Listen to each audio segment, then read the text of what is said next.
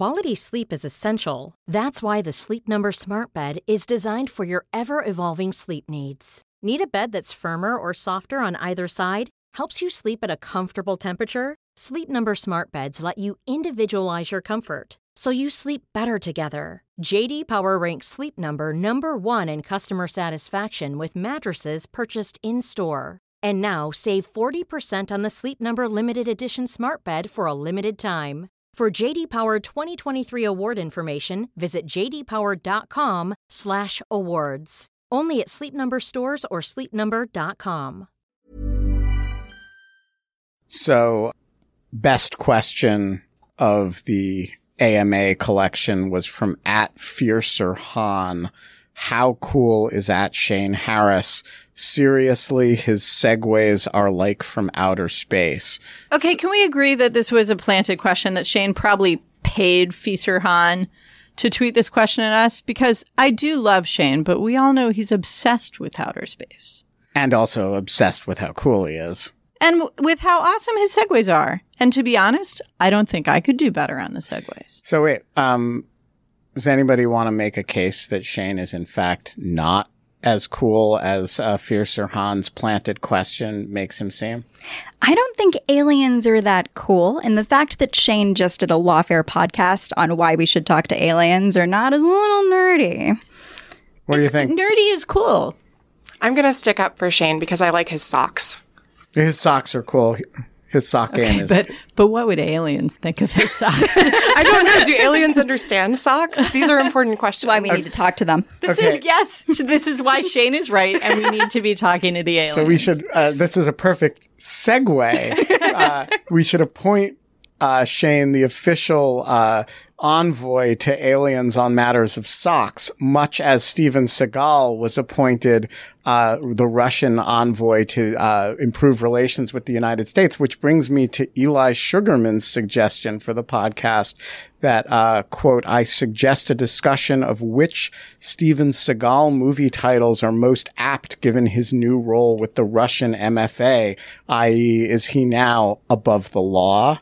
out for justice under siege. And to make this even better, Eli's brother, Zach Sugarman, responded, the list is endless. Fire down below, hard to kill, marked for death, exit wounds, the patriot, and also the foreigner. I, I think we gotta go with the foreigner. no, people. no, I, I'm with Exit Wound because really, um, the end of Steven Seagal's career as a dumb action movie hero was a wound for all of us who love dumb action movies. But I, I think the loss of Steven Seagal as, uh, as an a, act- a moral voice. as an, as an active participating citizen of the United States is is a wound from which we may not recover. Hello, and welcome to Rational Security, the Ask Us Anything edition. I am Ben Wittes of Lawfare and Brookings, who has ousted Shane Harris in a bloodless coup. And uh, it is summer, and we just decided this. We were going to open this one up for questions. Joining me in the Jungle Studio is Tamara Wittes, no relation of Brookings. Shannon Togawa Mercer of Hoover and Lawfare, and Quinta Jurecic uh, uh, of Lawfare, managing editor of Lawfare. Hi, guys. Hello. I We- love you too, honey. We have uh, thrown Shane and Susan out of the Jungle Studio and opened it up for your all's questions. And boy, did you guys come through. Uh, so there are no segments today. There are no objects. There are just uh, some meaty questions and some really not meaty questions. And we're going to start with some meaty ones and then go to kind of a lightning round of of uh, briefer, more uh, yes or no kind of questions. Uh, so who's going to get us started? So I will jump in. Um, so this one is from at Bryce Sub, who asks, assuming the president cannot be indicted while in office, can he be indicted and prosecuted after leaving office? If so, are there limitations on what types of crimes and when they were committed, campaigner in office? How does impeachment factor into this? To word it another way, what avenues exist to hold a president accountable for crimes committed before and during his or her administration? So this question has a relatively simple answer, which is that it is not known whether the president can be indicted while he's in office, although most people assume he cannot. Uh, but it is very clear that he can be prosecuted after he leaves office. And in fact, it is clearly written in the Constitution itself uh, that he is amenable to criminal process after he leaves office in the normal course of justice. And so there are a few problems here. One is that if he's in office for a long time, you could uh, run the statute of limitations on a lot of offenses. Uh, and So let's just say obstruction of justice, for example. Does that have a statute of limitations? Uh, so almost all felonies have a statute of limitations, and most statutes of limitations are in the five year range.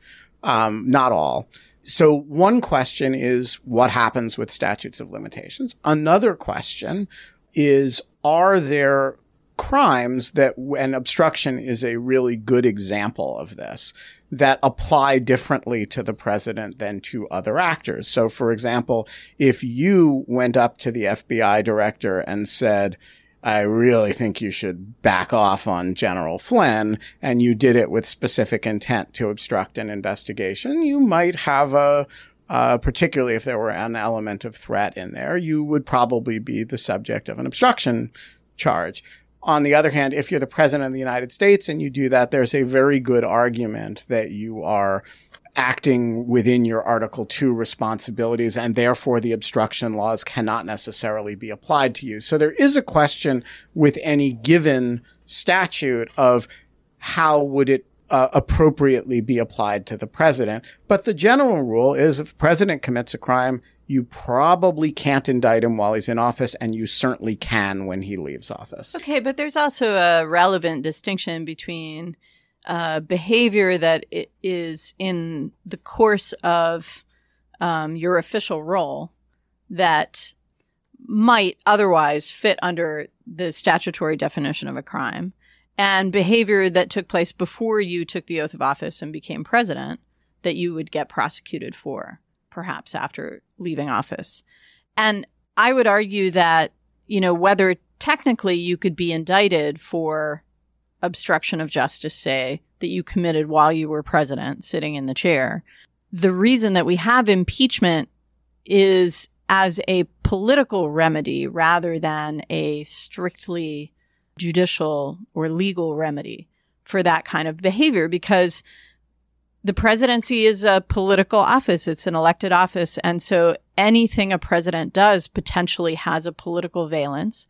And that's why it's left to the other elected branch of government to make a political, not a technical legal judgment about the appropriateness or inappropriateness of those actions. That's what impeachment's for. Th- that's exactly right. But impeachment is affirmatively not a criminal process. Right, and I think that's that's an important distinction, right? Because there there's a separate argument over whether the universe of impeachable offenses is the same as the universe of criminal offenses, right? So say if telling Comey I hope you can see your way to letting this go doesn't constitute obstruction legally in the criminal code. Could you impeach the president for that? So the, I think the strongest voice saying no, you can, unfortunately, is Alan Dershowitz. He's pretty much on his own in that. And I think there's a good argument building off Tammy's point that that is in itself an abuse of power which would be impeachable even if it isn't a criminal offense. There's also an interesting question of whether a president could be impeached for, as the writer suggests, crimes committed before the administration begins. And so hypothetically, we could create a scenario in which, you know, say that a hypothetical president is an agent of a hypothetical foreign power and colludes to gain the presidency could just pulling some yeah, stuff just out of I'm- the air here. it- this would never happen, but I just want to throw it out there, right? Could that person be impeached for what they did before they took office? And I think that's a really interesting question. Yeah, but I, I think that question in some ways gets over debated because I think ultimately the answer to it is yes. Uh, and clearly it's yes. So even the people who say that it's no, like Cass Sunstein, have this exception for cheating in the election. Right. So if you were to say buy the election or buy a whole bunch of electoral votes, like Cass would not argue that that's not an impeachable offense. And so once you create an exception, then we're just arguing over the details, what's within the exception and what's not in the exception. You know, what if Vladimir Putin bribed at Donald Trump's request, bribed a whole bunch of electors? Like, obviously that's an impeachable offense for Trump to have been involved in that. And once you, once you say that, then you've destroyed the principle that no, that nobody, nothing you do pre-presidential could possibly be an impeachable offense. So we've had we've had some people write in with questions about you know where to read things about various questions they have about national security. What would you guys suggest are the best resources to help them sort of wrap their minds around what a high crime or misdemeanor or what an impeachable offense Chapter is? three of Charlie Black's book, Impeachment: A Handbook, written in seventy three or seventy four, is uh, I think it's called the impeachable offense, and it remains the uh, really the the great work on the subject. And you can find it on Lawfare. Yes, that's true. We published uh, Charlie Black's. Uh, we republished it as a Lawfare post. Okay, so I'm going to ask a question that was submitted by Calamity Jane uh, on Twitter. And Calamity Jane is a presence on Twitter that our our listeners may know because uh, she lost her mother and stepfather on flight MH17, which was downed by a missile over Europe four years ago. And so she writes about that. And she says, Do you believe that the United States, as our friend and ally, has the political will or capacity to help Australia as we try to hold Russia to account? Um, which I think is a really good and important question, and also kind of a hard question to answer at the present moment. Because if we were in a normal political moment, or if we had a normal U.S. administration with respect to Russia policy, with respect to foreign policy, uh, the answer would obviously be yes, there's will, yes, there's capacity, but within a certain set of limits. Um, in the current circumstance, we have to evaluate the question differently. I I think that's absolutely right. That this is such a difficult question to handle because we're in a situation that's absolutely exceptional and upsetting for that reason. I think the platonic ideal, as Tammy said, of an America that was allied with, you know, like truly fundamentally and spiritually allied with the countries whom we say we are, would have both the political will and the capacity to hold them accountable. But I just I'm pessimistic about that during this administration. I will say though that the um, that the report that was completed this year, which clearly lays out the evidence trail for Russian responsibility for uh, the downing of MH17 should provide a, a common fact base for all of the countries concerned and should give the United States as well as other countries grounds on which to act, whether the action is in the form of increased sanctions, of conditionality on various types of bilateral relations for the sake of accountability on this. And I think, you know, again, typically, so in a normal world, um, that kind of report would become the basis for UN Security Council discussions. It would become the basis for some multilateral action to try and pressure the Russians to accept some form of responsibility, even if it doesn't include an admission of direct responsibility for this action and for its consequences for the deaths of all these people.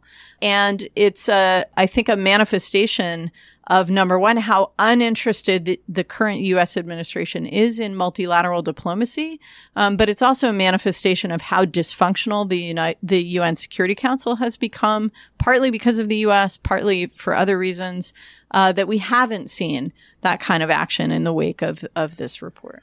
So. I, I just think this is a situation where it's really worth distinguishing between the United States and the U.S. administra- current U.S. administration the United States is Australia's ally and friend, and the bonds there are real. and the idea that The Australians are the only other country that has fought with us in every, in every war. war. and the idea that the United States is not committed to holding Vladimir Putin accountable for the myriad crimes that he has committed on the territory of our allies, i.e., in, in London uh, and elsewhere in, in, in the UK, in Ukraine, in the skies, and, you know, elsewhere in Syria. Yeah, this is unthinkable. The commitment of the incumbent administration to these things is obviously more than questionable. And I think you have to bifurcate that and ask over what time frame you're asking that question. As long as Donald Trump is in office, uh, I don't think we can give you a lot of uh, hope on that. At some point, this country will wake up. Yeah, I mean, I think along with the distinction between the United States and this U.S. administration, there's also the question of splintering within the administration. Um, I think Ben and I have both been fond of pointing out over the last year and a half of the Trump administration that the unitary executive, meaning the this image of an executive that acts as one, is basically dead. We have you know, there's statements coming from the State Department that conflict with statements coming from the White House that conflict with statements coming from the Defense Department. That's not a usual thing. That's, that's not how it's supposed to work. And you see this also in, for example, speaking of the UN, Nikki Haley has taken a very strong line against Russia in the UN on multiple occasions, and which is obviously not consistent in the slightest with what the president has, has said. So the question, does the United States have the will? It's really, I'm sure parts of the government do, parts of the executive branch, and it's the president himself who really doesn't seem to. Right, but I think that means in practice that the will isn't there because no Oh, matter what even a cabinet official like Nikki Haley might say or do, if your president isn't backing you up and he has no intention of enforcing what you say, then it doesn't matter. The president speaks for himself, the, said the Secretary of State. Um, all right, next question uh, from Elizabeth Tsurkov. Do you think there's any chance for progress in peace talks in Israel Palestine as long as Netanyahu or Trump remain in power? Number one. Number two, do you think Trump's disregard for human rights in crafting foreign policy is a significant departure from Obama's policies? Uh, so uh, Elizabeth is a fantastic writer and and journalist, uh, and these are two good questions. I think that on the first question, I would say I don't think Trump himself is a necessary obstacle to progress in Israeli-Palestinian peace talks. I've long felt that the fundamental obstacle is within the domestic politics of Israel and of Palestine. That is that while bare majorities at this point on each side of the conflict still prefer a negotiated two state compromise, neither uh, side has a majority that believes the other side is willing to go for a two state compromise. Neither side's public believes that that outcome is possible in the foreseeable future. And what that means in essence is that yes, Netanyahu has his political preferences. He has his right wing coalition that constrain even his preferences. But more than that, he doesn't have an Israeli public that is pushing him to do anything differently, pushing him toward compromise, pushing him toward engagement. And the same actually is true for Palestinian society. So yes, we have recalcitrant leaders on both sides and we have an American president who you know despite his rhetoric that he's seeking the ultimate deal uh, what he's actually done on this subject has if anything I believe carried us further away I don't think that's the root of the problem. I think the root the root of the problem is in the region, um, and I think the work of building, renewing the faith of Israelis and Palestinians that peaceful coexistence is possible uh, is a major undertaking, and it's not one that I think is going to be possible in the short term. Um, on the human rights question, I guess I would say, okay, look, I, I worked a human rights portfolio in the Obama administration, in the first term of the Obama administration, when I think President Obama was giving a little more attention to these issues than he did in the second term. But what I would say is first term or second term Obama, Bush 41, Bush 43, you know, all of those had one approach to human rights and international diplomacy, and President Trump has something entirely different. Trump has essentially said, and his senior officials have essentially said in confirmation hearings and public statements that human rights is an issue that basically doesn't concern them, except in very specific cases, uh, which are human rights violations in adversary states like Iran or Cuba. And Whereas every other president has at least paid fealty to the values rhetorically, even if they don't always carry that through in practice, which means that everybody below them has been able to use that presidential rhetoric as kind of a backstop for their own diplomatic work. I certainly did. And I would carry presidential speeches to foreign uh, interlocutors and use them as a basis for my advocacy. So not having that for President Trump's administration is a huge blow for U.S. diplomats. It's a huge blow for NGOs and advocacy groups. It's a huge blow for democracy and human rights advocates all around the world. Tammy, not to undercut from the first point that you made on Israel Palestine and what the real root cause is, you mentioned that you think that what Trump is doing is essentially pushing us farther away from a deal. Could you speak a little bit more to that? What do you think about, let's say, the Kushner plan that came out earlier this summer? What's that doing? Well, so no Kushner plan has actually come out. And I guess this is part of what I see is that there's some aspiration uh, but there isn't from Jared Kushner or even from Jason Greenblatt, who really has spent quite a bit of time climbing the learning curve on this. There isn't yet an engagement with the fundamental issues, what we call the final status issues that are as yet unresolved. Jerusalem borders, refugees, settlements. Um, those are the issues that have to be agreed upon between Israel and the Palestinians before there can be a peace treaty. And what we've seen so far about what Kushner may come out with is that it doesn't actually address any of those. Uh, it's focused on improving the humanitarian conditions in Gaza, which is great as far as it goes, but that's not going to solve the conflict. So at fdubdub, which is an awesome Twitter handle, by the way, writes at Togawa Mercer, that would be Shannon Togawa Hello. Mercer, as someone who knows very little about trade law, can you explain to me the extent to which Trump's trade war violates norms. Unfortunately, I do know very little about trade law. It's um no so so I can I can speak to this at a, at a high level that many respected scholars have said things like this is the largest upset to the global trade order since many scholars are saying every, many scholars are saying, saying. I, this is this is me covering covering my own liability um no so this is the most risky moment in the trade global order since 1930. 1930, what happened then was the United States decided to levy a number of unilateral tariffs under the Smoot-Hawley Act, which many of you have heard at this point. And that led to extreme consequences for us. And eventually, and especially after World War II, led to the formation of the global order that we know now under the General Agreement on Tariffs and Trade and later the World Trade Organization.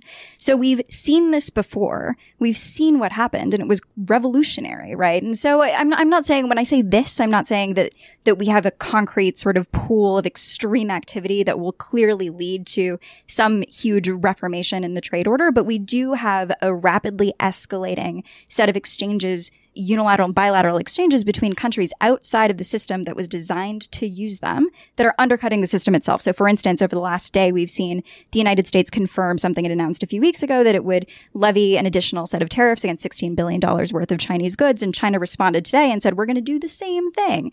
And that is incredibly disruptive. There is a way to handle these disputes. And to the extent that the United States has problems with the dispute settlement body at the WTO, what they should be doing is what the EU has tried to do, which is to change or fix the dispute settlement body within the WTO. This is just a classic case of history repeating itself. So when you talk about sort of trade norms and whether this departs from trade norms, I think the answer is certainly it does. It has over the last sort of 70 or 80 years departed from what we've gotten used to, but we know what this pattern looks like. And that's the important thing. You know, I, I guess it also goes to a fundamental component of President Trump's approach to world affairs in trade and in other areas as well, which is that these norms are norms that the United States established uh, because they worked to America's advantage, but also because they created a system of relationships between states that benefited all of those states, but benefited the United States most of all in a way. And so that was, there was a certain theory of the case underlying that approach. And President Trump rejects that theory of the case. He really is a relativist. I mean, in a way, he's sort of the, a classic realist in international relations theory terms, which is that everything is relative. Gains are relative. Power is relative. And unfortunately, he thinks of that in very dyadic terms with respect to only one other country at a time. Uh, and, and, only one metric at a time. Like right. this is an extreme example of so rejecting sort of that norm. Dumb realism. you know, but but it really it's not just a rejection of the norm; it's a rejection of the logic underneath the norm. So one of the things that I've been really interested in in in watching this sort of go on is Ben and I both at this point have written quite a lot about the sort of the presumption of good faith in the presidency and what happens when courts and other actors start to think that the president is just making stuff up. Right. And this is particularly interesting in the national security space because historically courts have been very deferential to the executive branch. The executive says, we can't tell you that this is a national security concern. And the courts tend to give a lot of deference to that. And now on the sort of on the world stage, there's also an element of this trade war where the president or the administration says, well, all this stuff coming in from Canada is a national security threat. And why is it a national security threat? It just is. And, and what I find so interesting about that is that in the domestic space, there's obviously, there's a, a structure of other actors who are empowered to push back. As we've seen, people have sued. There are, I don't know how many preliminary injunctions out against the administration right now. On the international stage, by the very nature of how the international order is structured, you don't have that. So there's a, a weird sort of seeing the same attitude toward truth really manifest in a very different space and it's i think we're seeing how destructive it can be it's that's such an interesting point to bring up and the frameworks between the domestic and sort of international evaluation of whether or not an actor is acting in good faith for national security concerns are slightly different but this example of the sort of section 232 tariffs is perfect for demonstrating when we need an executive to act in good faith in both realms, right? So the Section 232 tariffs here domestically give the president extensive leeway to determine what a national security threat is, and there's very little judicial or legislative remedy for that. And then on the international stage, what the president needs to do when challenged the WTO is to not only argue that this is a national security threat, but in fact, the U.S.'s position is that national security threats are non-justiciable on the international stage, which then sort of completely cedes this to the sort of good faith actor assumption. And the only remedies there are, let's say, the the U.S. leaving the WTO, or the EU and the rest of the countries interested in keeping the institution alive, keeping it alive without us. You know, Shannon, your refusal to buy me dinner is a national security threat, and there's just no argument. I feel powerless, Tammy. there, see, there All right. It's amazing. It's amazing how that works. Okay. So uh, this is the last question we're going to throw open to general discussion before we go into our uh, lightning round. And I'm going to start it with Quinta Jurecic, but we're all going to talk about this. If you were Paul Manafort, what extravagant luxury item would you have bought to launder money and why? This question comes from uh, at Julie Reinstrom, who uh, gets a special shout out for this particularly awesome question. Quinta, get us started. What what what what what were the big Manafort missed opportunities? Yeah, so the obvious answer is, you know, the enormous amount of rugs that he purchased and which I don't I still don't think we know the location of and I'm waiting to learn that. But given that rugs are already taken by Manafort himself, I'm going to go with what the Onion suggested the other day, um, I think that headline was Unrepentant Paul Manafort enters courtroom in a coat made of live puffins. I would get a coat made of live puffins. Well, I also, you know, The Onion also had a wonderful uh, story. The headline, I think it may have just been a headline and a photo that said extravagant Persian rugs turn out in show of support for Manafort. We found which, them. Which was, you know, I thought beautiful. Yeah, so I, I actually was puzzled by the um, extensive discussion in the courtroom over the past week about the clothing purchases because clothing is actually a really bad category through which to launder money. It depreciates, especially high fashion clothing. It depreciates as soon as you purchase it. Especially ugly high fashion. you, you, you two have both put a lot of thought into this. Well, so I could only conclude that he bought things like the ostrich coat. Was that it? The ostrich jacket with like the matching ostrich leather. vest. because he actually wanted it. there's there's no investment value in that. Okay, so that I just I I found fascinating, and I want to understand the mind that looks at an ostrich coat with a matching jacket and says that really is me. Um, but if I were buying something that would hold its value to actually launder money, an exotic menagerie might be one because I think those animals, as long as they're healthy, probably have good resale value. Um, thoroughbreds, right? And then, of course, there's always diamonds. They're a girl's best friend. Shannon? I Quinta and I were discussing this earlier, and my first thought was, what could be a dual use item to launder the money? And naturally, zeppelins, right? I, you can put money in the zeppelin and use the purchase of a zeppelin to launder money. And then Quinta said something which killed my zeppelin dream, which was, and just like Manafort, Shannon, you'll go down in flames. I just want to say I grew up like 20 minutes from where the Hindenburg went down. I get to make that joke. Okay. All right. I have no answer for you. well, I would buy gold cannons, of course. Of course. course. But Um, you know, you couldn't fire them. The gold is just Yeah, too I don't think that soft. would I could fire your diamonds out of the bo- gold cannons and, just make more. and just and we would, you know, it would it would be beautiful. I'd make can baby cannon videos. Let's do it. All right, so we're going to go into our uh, lightning round, and here's how it's going to work. I'm going to start, and we are going to choose a question, direct it at one of the other participants. That participant will answer the question, turn around, and fire off one of his or her own to somebody else. Shannon Mercer, B.F. Jacobson at B.F. Jacobson writes, please explain your cat's name. I think rational security listeners want to know. These listeners are playing hardball. Um, my cat's name is Leopold Wagner von Kornbread.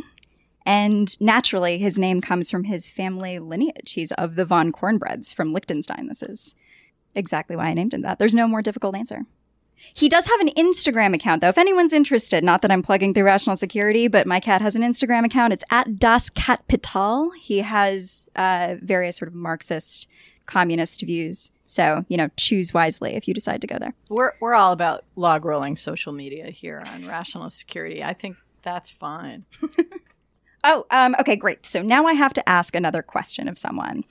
Is there a good primer for cybersecurity law for a technical non lawyer? I think, Ben, you're probably the best person to answer that question. There is a large amount of good material at a semi technical level on surveillance law authorities, uh, both in writing and uh, Jonathan Mayer did a good set of YouTube videos on the subject.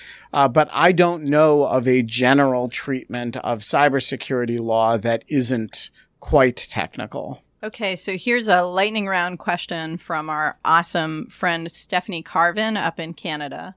She asks If someone was going to make a La L'Affaire Russe cake, what should it depict? So I've I have pondered this question through my work with our lovely associate editors picking photographs to put on articles about Russia because the thing is that everyone uses pictures of St. Basil's. That's not actually the Russian government. The onion domes are not what you want. So then the question is, what else is there? So we've gone with a photo of the Kremlin. I don't really know if you could do that on a cake. No, I And think not I the think most I think building. uh, f- so. First of all, we got to say a word about at Stephanie Carvin here. I cannot confirm or deny that at Stephanie Carvin has a little habit of baking national security scenes in the form of cakes. Um, and she may or may not be extremely talented at decorating cakes. She may or may not be, and she may or may not have a thing about making national security scenes in fondant.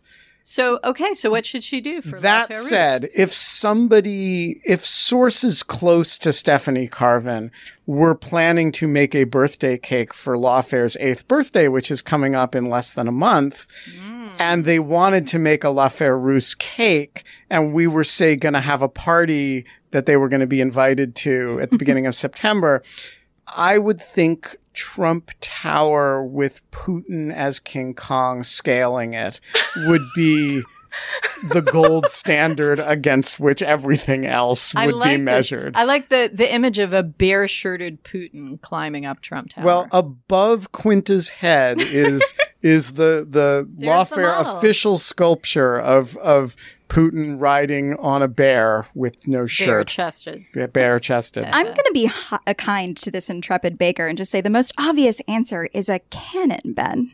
No, A baby No, cannon. it's For not for L'Affaire not for Russe. L'Affaire Russe. It's gotta it's gotta be Russia themed. Okay, so a Russian cannon. Um, I, I have a question for Shannon, which is from at lizardshad614. Which one of you could beat the hell out of Putin? Okay, first of all, I want to question the premise of that question. Which one of us? It can be multiples, right? I think that Ben and I together would have a very good shot. I think that Lawfare has a technical article evaluating Ben's chances of beating Putin. Uh, if you want to read that and go into the details, I think Ben has a pretty good shot in his own, and I would almost certainly be fine. And I, I just want to say that, you know, I am very confident I could take Putin, but the one time I have gone mano a mano with Shannon, she kicked me in the stomach pretty hard and she landed one. And so I, I would not, uh, you would give ri- Shannon odds. I would not, I would, I would take odds on Shannon. I, mean, I think like, but I, I would, I would, you know, he's a lot older than she is. She's nimble. She's, You know, so I'll She give goes you to solid points, core. Ben, for technical skill in two different martial arts disciplines, but I think Shannon's cardio health is probably better. yeah, there's no question. The point is, the answer is this room of people would be perfectly fine in a bout against Putin. I think we'd win. All right. Good answer. So I have a question for Quinta that we've discussed in various contexts in the past. What would a storyboard outline? Oh, this is from at J Bordeaux. What would a storyboard outline for a post-Trump podcast look like? I mean, what would it look like the first day of a post-Trump era? Yeah, so I think post Trump podcasts could be read in multiple ways, and I'm going to take it as a podcast about the post Trump era because I think that's an interesting way to think about it. I've been thinking for a while that we're all reasonably enough focused on the here and now at the moment because stuff keeps happening, but whatever the day after looks like, it is going to be a, a long and very, very hard slog. And I've been chewing on the idea for a while that what we really need to do is think about it kind of as a post conflict society and that there are models for transitional justice that are actually very applicable. And so I think that what I would want to do is just sort of think about addressing how we got to this point, looking backward as well as forward, because those are the models that sort of people use and focus on it as a, in the way that models of transitional justice do, focus on having people tell their stories and forcing those responsible to answer um, in a context that they might not already have been have had to. Okay, so you're thinking about like a Truth and Justice Commission reconciliation in model? podcast form. in podcast form. Very, very interesting. I I tend to think of the necessary podcast after Trump as one that helps define an agenda for reform. In other words, I, I think that the reconciliation process is going to have to happen societally, but I think what a podcast, a geeky podcast like this could do is bring policy experts and political people and people people together to talk about how we fix the institutions and the rules and uh, to make things work better. Okay. We have a lightning round question from La Septime Wille, uh, one of our Twitter followers, who says, Did you guys name the podcast Rational Security because it's framed within the rat choice paradigm? Can you tell he's a political scientist? Or am I reading too much into that? Ben, Dude, you're reading too much into that. only only one of us on the podcast is a political scientist, and let's just say I didn't name it. Yeah, we we named it, uh, as I recall, rational security uh, because it rhymed with national security, and because we thought we would be talking sense. That's So the one- intellectual level here. one, of, one of which premise turned out to be true. um, okay. Um, all right. Here's here's a one for anybody who wants it from our former intern Garrett Hinck. What's a book that you want to read that hasn't been written yet? Presumably within the area of rational security's interest area. Okay, well, I have a really easy, lame answer to this question, which is that the book I want to read that hasn't been written yet is the one that I'm writing right now. That's lame.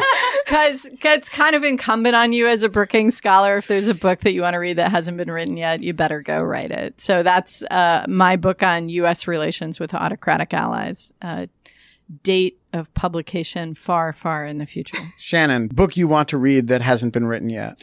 This is going to be super boring, but I'd be really interested in a, com- a compilation of poetry invoking national security issues. How have people really felt about conflict? Oh, but not like Natsec limericks. You want like poetry. Okay, now I want Natsec limericks.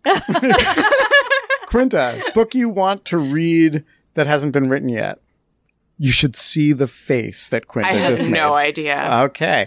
I have Garrett, not put enough thought into this. at Garrett Hinck, the book that I want to read that hasn't been written yet is the book you are going to write about the history of undersea cables.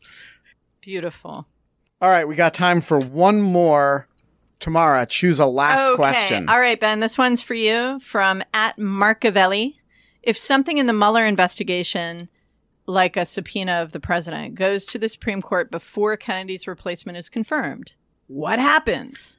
Okay, that's actually an easy one, which is that when there are an even number of justices, first of all, probably nothing happens. There probably you don't have an even split. If there is an even split among the justices in any case, then the lower court opinion controls, uh, and the Supreme Court's ruling, however it rules, is not precedential. So if there's no Supreme Court majority for anything, presumably whatever the DC Circuit would have done, which is of course ironically the court that Brett Kavanaugh now sits on, and he would presumably be recused from any case involving the president who appointed him to the Supreme Court. So he would not yet be on the Supreme Court. The DC Circuit would decide however it decides. It goes up to the Supreme Court. They cannot agree. They have a 4-4 split and that effectively affirms in a non-precedential fashion whatever the DC Circuit would have done. So the system would function just fine. It's just that the Supreme Court would not have produced a precedential outcome. And that brings us to the end of the AMA, not because we have run out of questions, although some of these questions are really nuts. Um, you know, so, so I just want to say to all the, Some of our listeners are as crazy as we are. yeah, exactly. That's a compliment. Yes. Um, some We of them love are, you all. some of them are charming and some of them are really deep and interesting. And we apologize for not getting to them all. That said, we are at the end of our times. Rational Security is a production of Lawfare. You can find our show page on the Lawfare page at www.lawfareblog.com slash rational dash security, our snazzy new page. Today's episode was recorded by our audio engineer, Matthew Kahn. It was edited, as always, by our producer and editor, Jen Patja Howell. Our music this week was performed by Steven Seagal and the Foreigners. nice. No, actually, this Well brings me to our last uh, question that we're going to answer, which is from at JZ74, otherwise known as uh, as Jen, Gen Z. Gen Z, whom we love. She asks, "What is the name of the Ratsec theme music as performed by Sophia Yan?" And the answer is, it is uh, a wonderful piece by Astor Piazzolla, the the great uh, tango composer called Adios Noninos, um, and the full uh, recording of it, which uh, is it's a, it's really a wonderful piece. Uh, you should look up on Spotify or on Google Music or whatever you do because it's it's a it's a it's a really really wonderful piece that we just have a little excerpt of. And that, of course, is the real case, which is that our music is performed, as always, by Sophia Yan. and you should go and give us that five star rating that we so deserve. By the way, I just point of personal privilege on the ratings. Lawfare podcast has a lot more ratings than Rational Security does, and you guys should fix that. And we'll talk to you next week.